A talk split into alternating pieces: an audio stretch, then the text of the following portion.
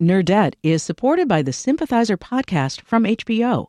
Join host Philip Nguyen in conversation with the cast, crew, and author Viet Thanh Nguyen as they discuss the making of this historic HBO original limited series. Stream new episodes of HBO's The Sympathizer Sundays exclusively on Max, and listen to the Sympathizer podcast wherever you listen to podcasts. Think on your feet for our Fast and Curious 5K, a one of a kind race hosted by WBEZ and the Chicago Sun Times on Saturday, July 27th at Humboldt Park. More info and early bird registration at wbez.org/events.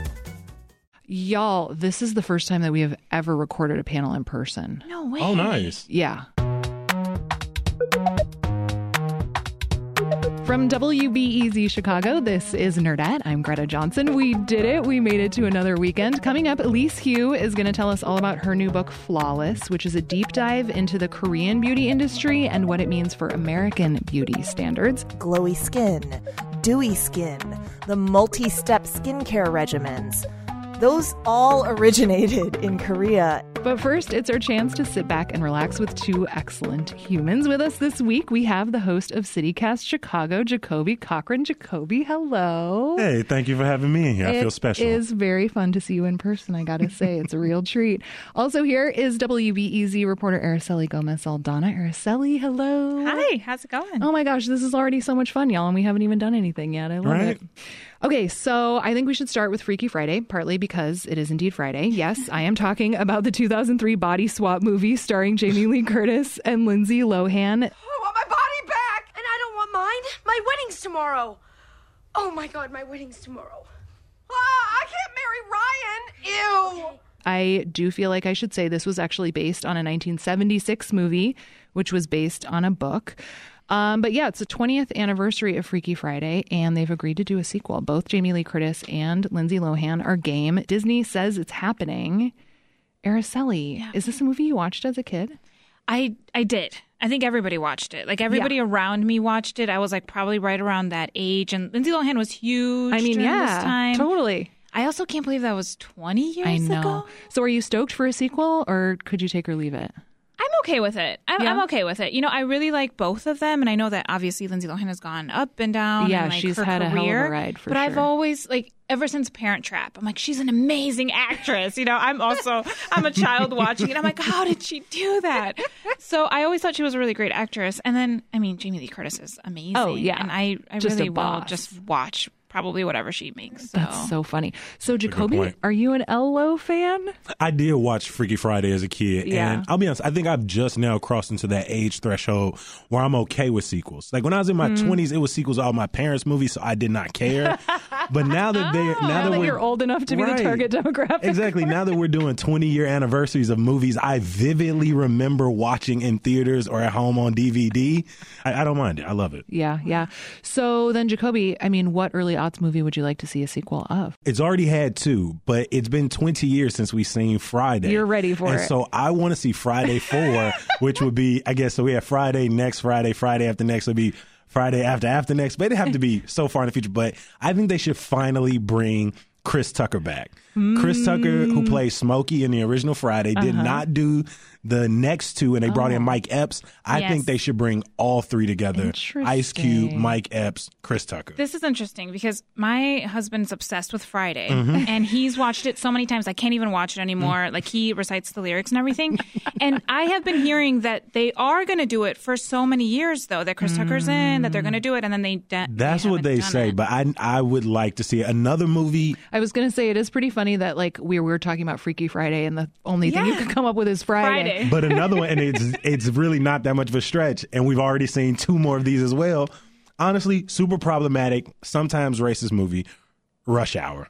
Oh, Rush Hour classics, for Chris Tucker, classics. Jackie Chan. I would You're watch just calling Rush for Hour Chris 4. Tucker to come back. I really just want. I saw him in Air a couple too. of weeks ago, and I was just like, man, why haven't we seen Yeah. more Chris Tucker? So any reason to bring Chris Tucker back to to the screen, I'm, I'm down with it. That's amazing. If you're listening, Chris Tucker, Jacoby is a fan. If you are listening, Yeah, he loves to Nerdette, so that's Chicago's totally- WBEZ ninety one I'm sure he does. Come on, I love that you think that, Araceli. so, what movie would you choose? Mine is is okay. I w- this is weird. One of my favorite movies is Flashdance.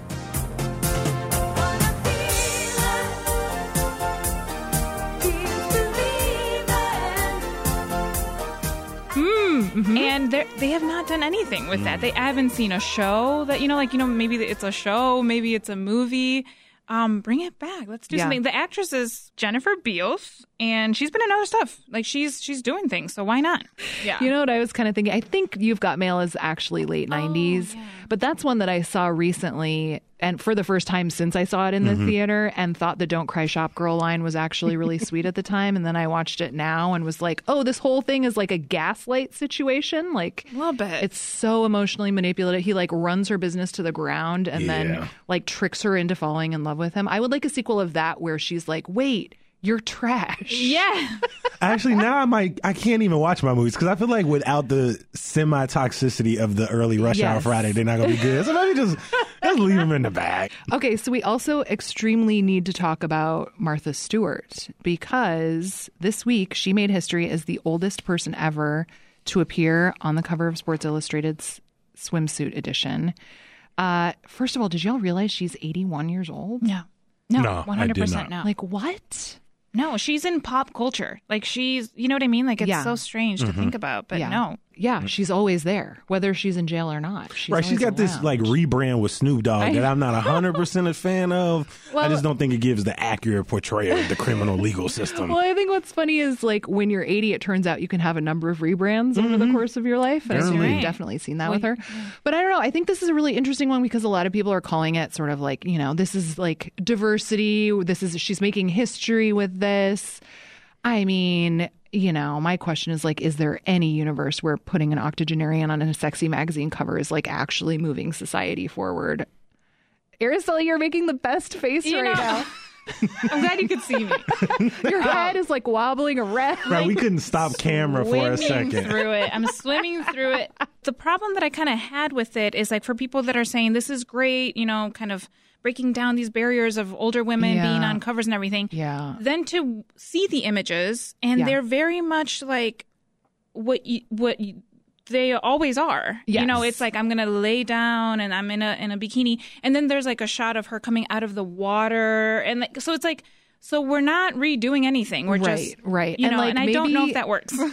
Well, and it's interesting because, like, even in um, actually, this a conversation sort of similar to this came up with Nerdette Book Club this month. With like, there's an older female artist character who like very much experiences desire, and I think that is really exciting for Yeah. people to see because I think often like the postmenopausal woman is like more or less Yeah. invisible, and I think that is very real. But like, I'm not sure this is this is what we needed to to move the needle. this is the shortcomings of representational politics because Mm. often it is still dictated by a place of power and white supremacy. Because if at the end of the day, if Martha Stewart is supposed to be the representation of bringing in older women into this this form of expanding what desirability looks like for women.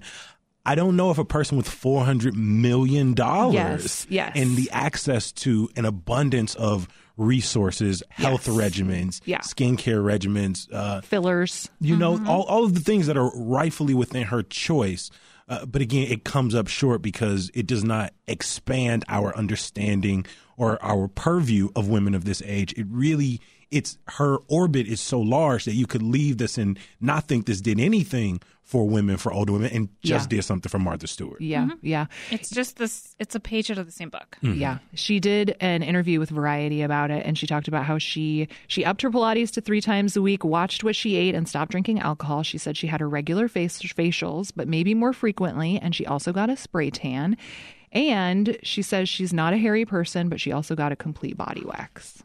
Which I think, to your point, Jaco, it's like it still only works in this like very tight frame of what is acceptable in this context. Exactly. Still very contained. Has to check all of the boxes. Yeah.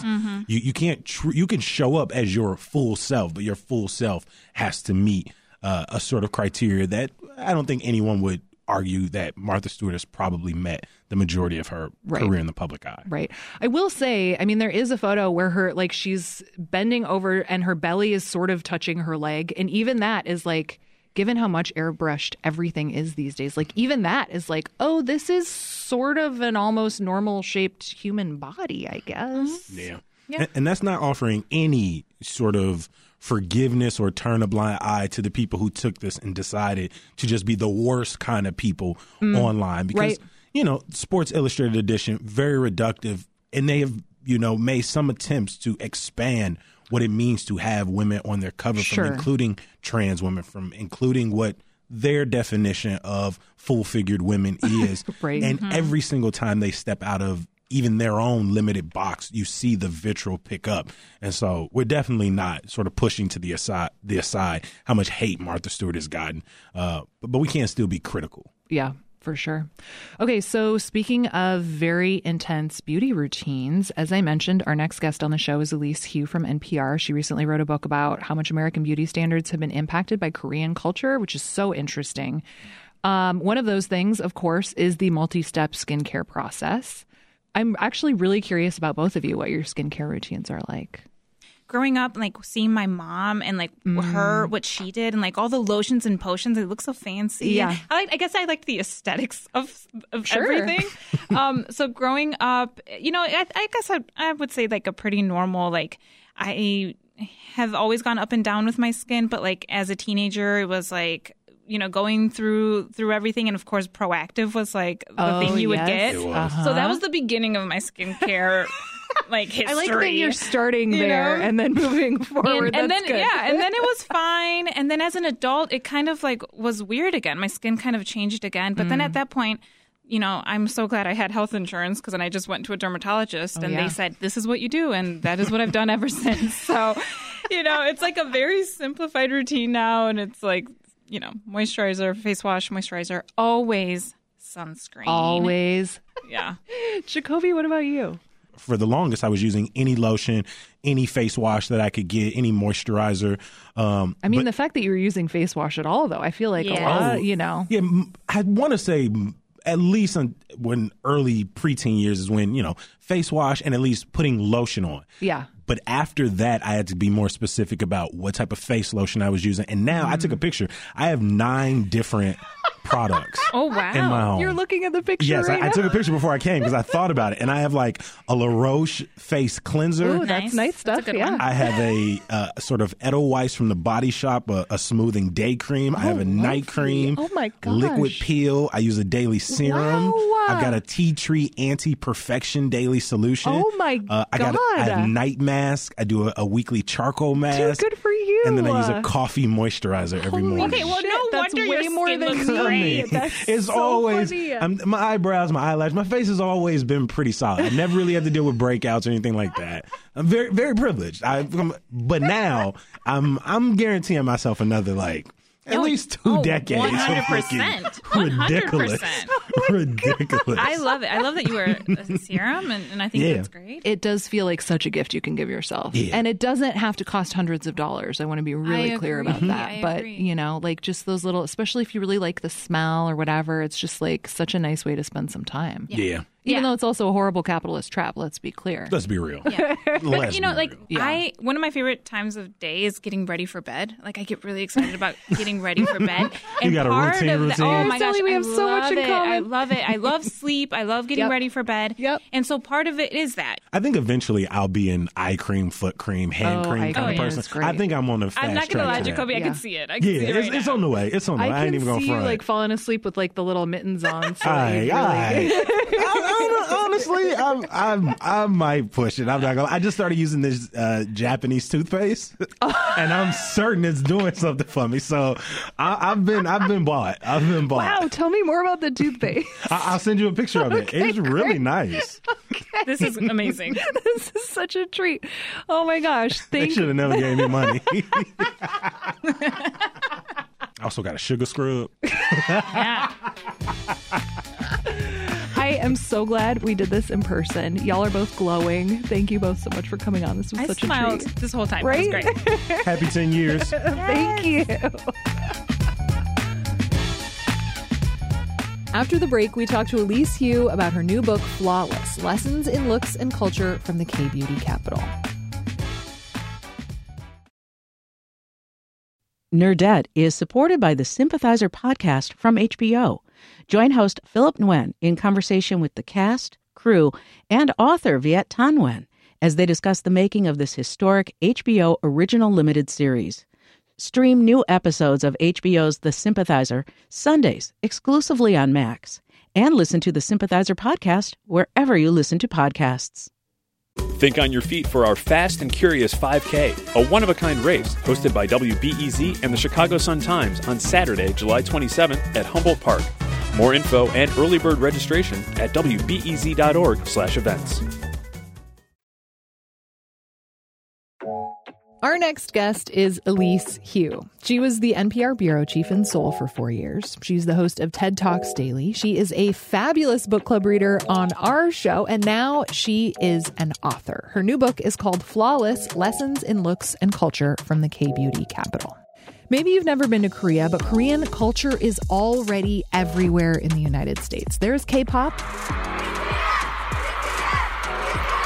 K drama, K film and the Oscar goes to Parasite. Its cultural impact is huge. Six out of 10 Netflix viewers around the world, so all Netflix subscribers, have watched some sort of Korean content. And in all of that content, there are beautiful Korean actors shepherding the looks and standards of Korean beauty across the globe there are so many ideals too when it comes to K beauty that have crossed over into the US and the West in general, like glowy skin, dewy skin, the multi step skincare regimens. Those all originated in Korea. It's not just current. Elise is arguing that Korea is the future, and we are more or less just along for the ride.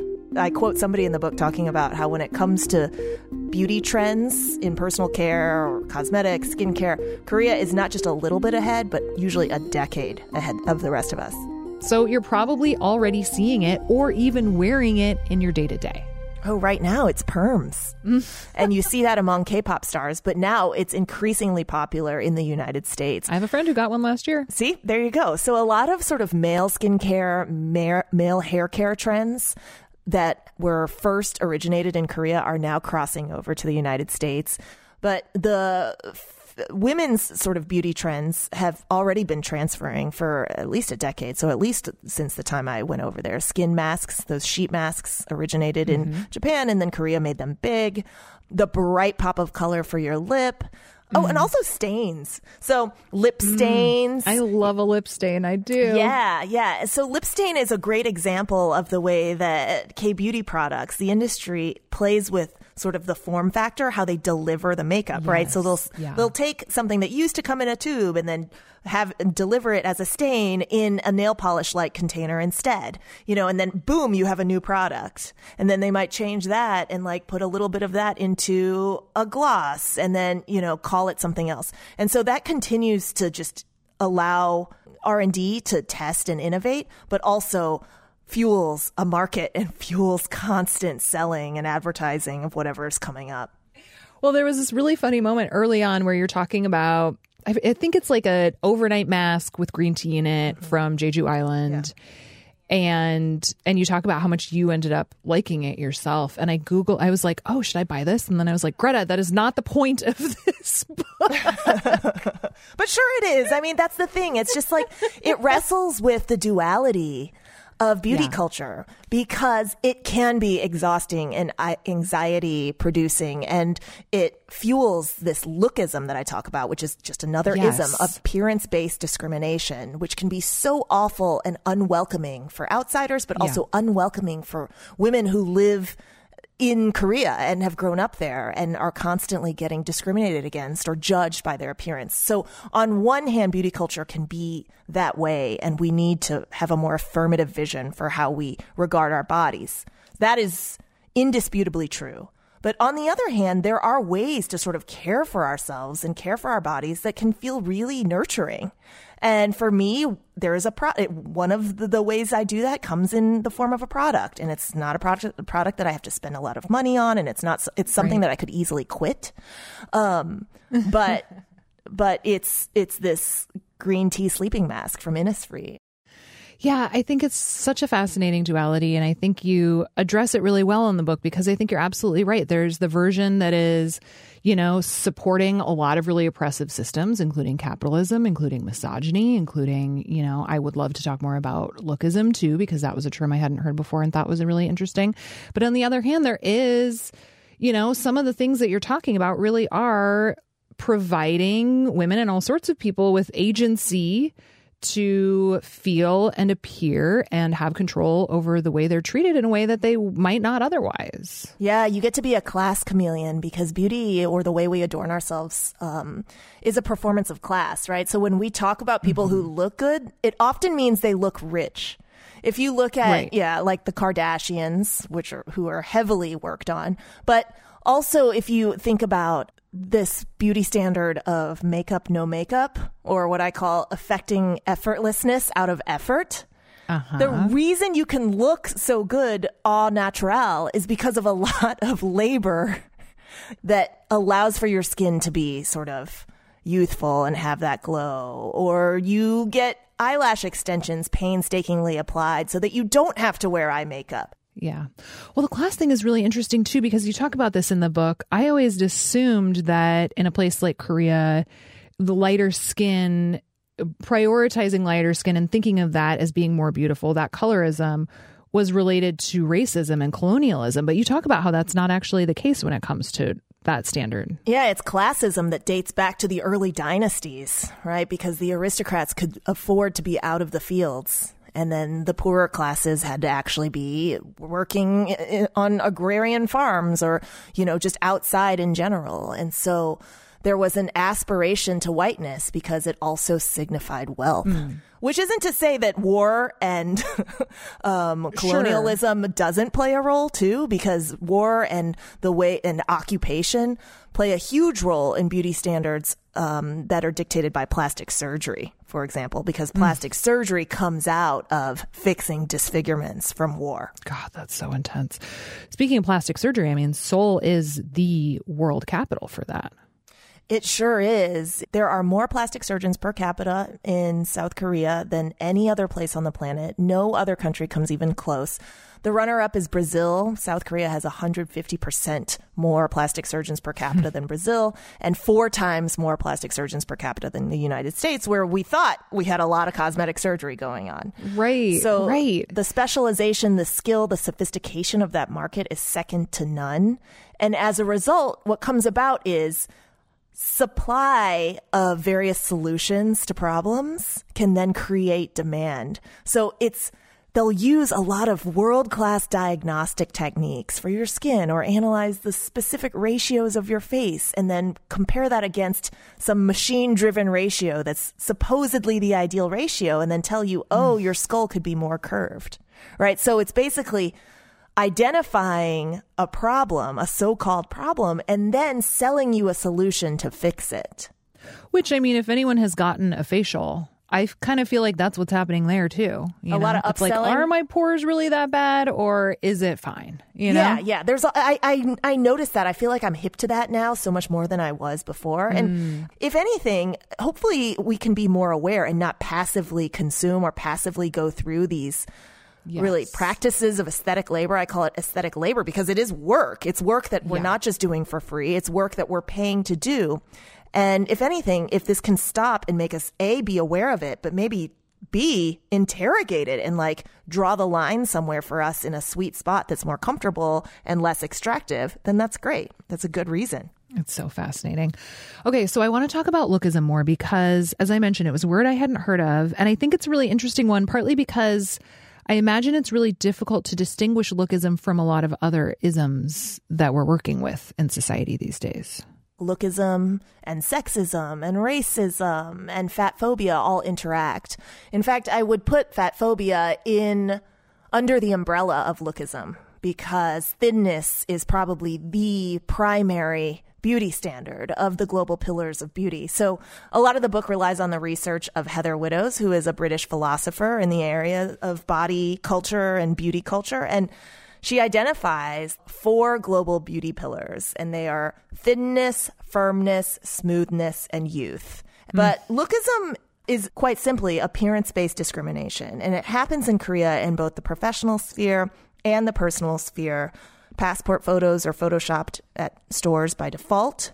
Um, Headshots are required on resumes. When it comes to the matchmaking firms where you can sign up to try and meet a match, um, you are judged by specs. So, s- the term specs that we typically use for devices You in Korea, they're used on humans, um, and those specs will be your bra size and your height and your weight and your hairlessness and whether you possess a certain je ne sais quoi, a certain cuteness that gets ranked as well. And so you're constantly, your body is constantly this product that has to measure up against other people. Right. And it's not only marginalizing for those who can't fit in.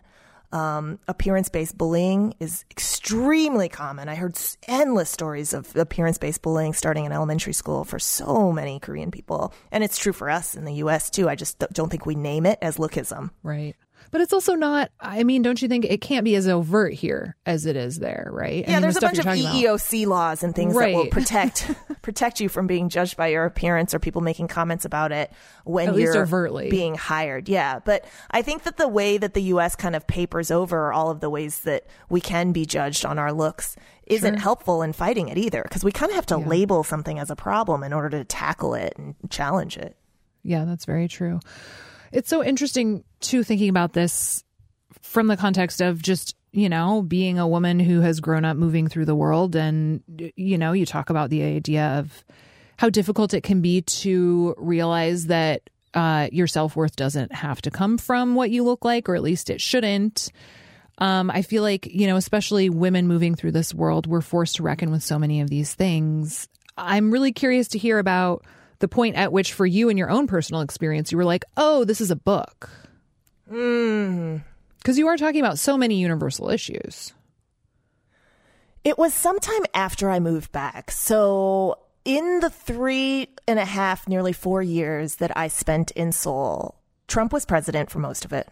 And then hmm. Kim Jong un was testing his missiles and even his nuclear bombs underground constantly. So super chill. Super chill. You know, just another Tuesday. Yeah, totally But, uh, straightforward stuff. Everything's fine.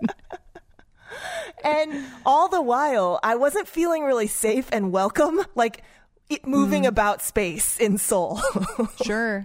and Yeah. it's, it would eat at me, but I didn't think it was like a journalistic pursuit. And towards the hmm. end of my time, I was realizing that my young daughter, so I happen to have three daughters, two of them born in Seoul, but I was noticing that my young daughter, the oldest one, was getting comments on her looks and she would actually look in the mirror after somebody would say like, "Oh, you're so pretty. Look at your eyelashes." And then she would look in the mirror and be like, "Oh, I'm pretty," and then find that she she started to make that link where she was deriving value based on her her reflection in the mirror, and I was like, "Ooh, ooh, it's happening! Ah, Yeah. you're seeing yourself in the gaze of somebody else." And then in other times where she would just get complimented by with a remark like, "You're so pretty," she would actually ask me, "Oh, is it because of my eyelashes?" And so she was fragmenting herself. You know, she was breaking herself down into parts to be judged without actually realizing what was happening.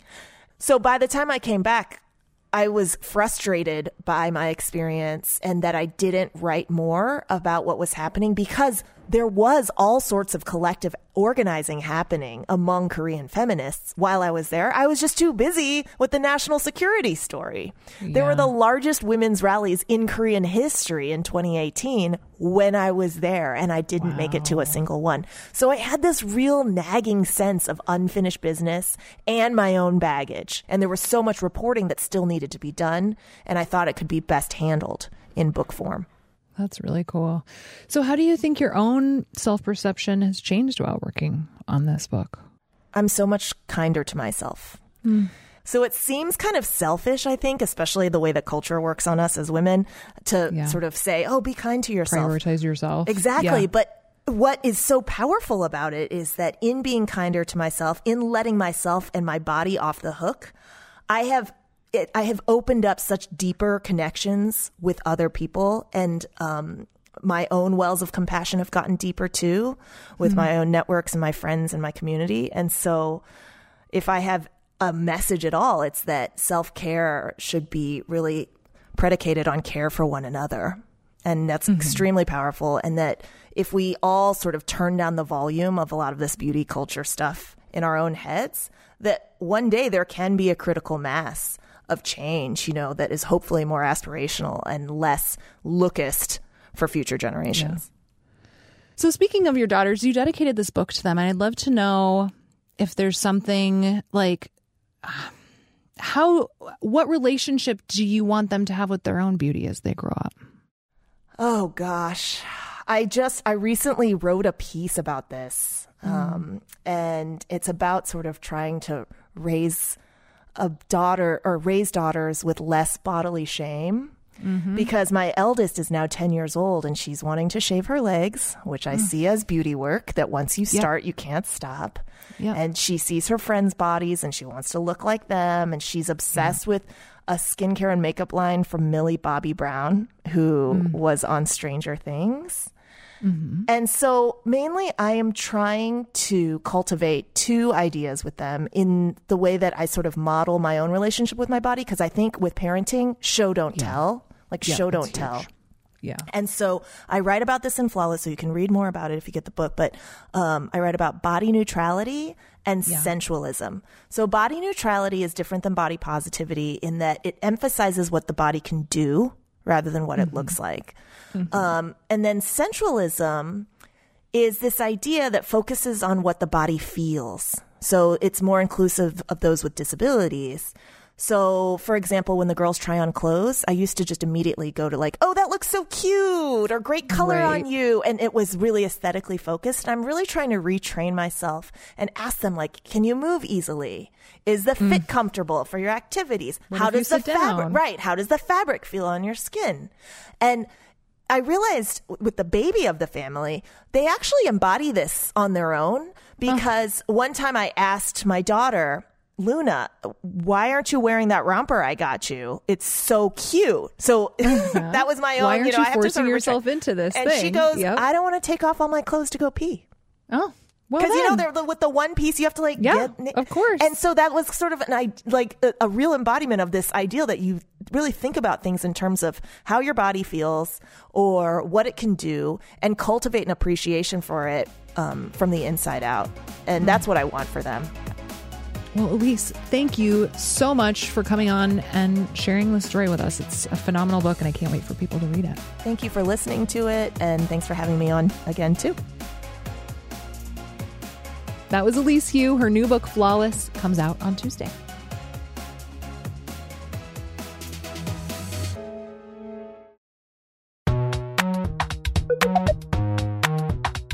All right, that's it for this week. But before we go, you may have heard me mention this before, but May is actually the 10th anniversary of this show, which is completely just impossible to fathom.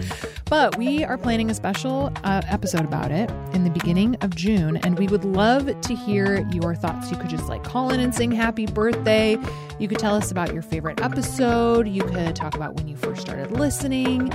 Literally anything at all about the show. We would love to hear from you. We want you to be a part of the celebration. So record whatever you want and then email that file to nerdettepodcast at gmail.com and you might be in our celebratory episode.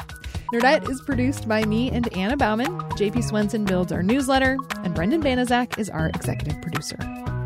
Have a great weekend. Who has the time for baths? Like I really, Yeah. really, very rarely Oh, have time I've for a baths. bath person. I take though. baths three times a week. Okay, I try, Do but you it's shower like, first or do you just take a bath? Bath and then shower after. oh, I haven't Mm. tried that. I'm more of a shower bath. Me, t- rinse well, that's what I've been doing. Oh, like yeah. I, I just shower, don't like Kobe then soup. bath. I'm just Kobe soup. Yeah, that's what. don't let that water start changing colors. I will. I will start making myself feel bad. It's not going to change colors. I be having some hard days out here in these streets. Nerdette is supported by the Sympathizer podcast from HBO. Join host Philip Nguyen in conversation with the cast, crew, and author Viet Thanh Nguyen as they discuss the making of this historic HBO original limited series. Stream new episodes of HBO's The Sympathizer Sundays exclusively on Max and listen to the Sympathizer podcast wherever you listen to podcasts.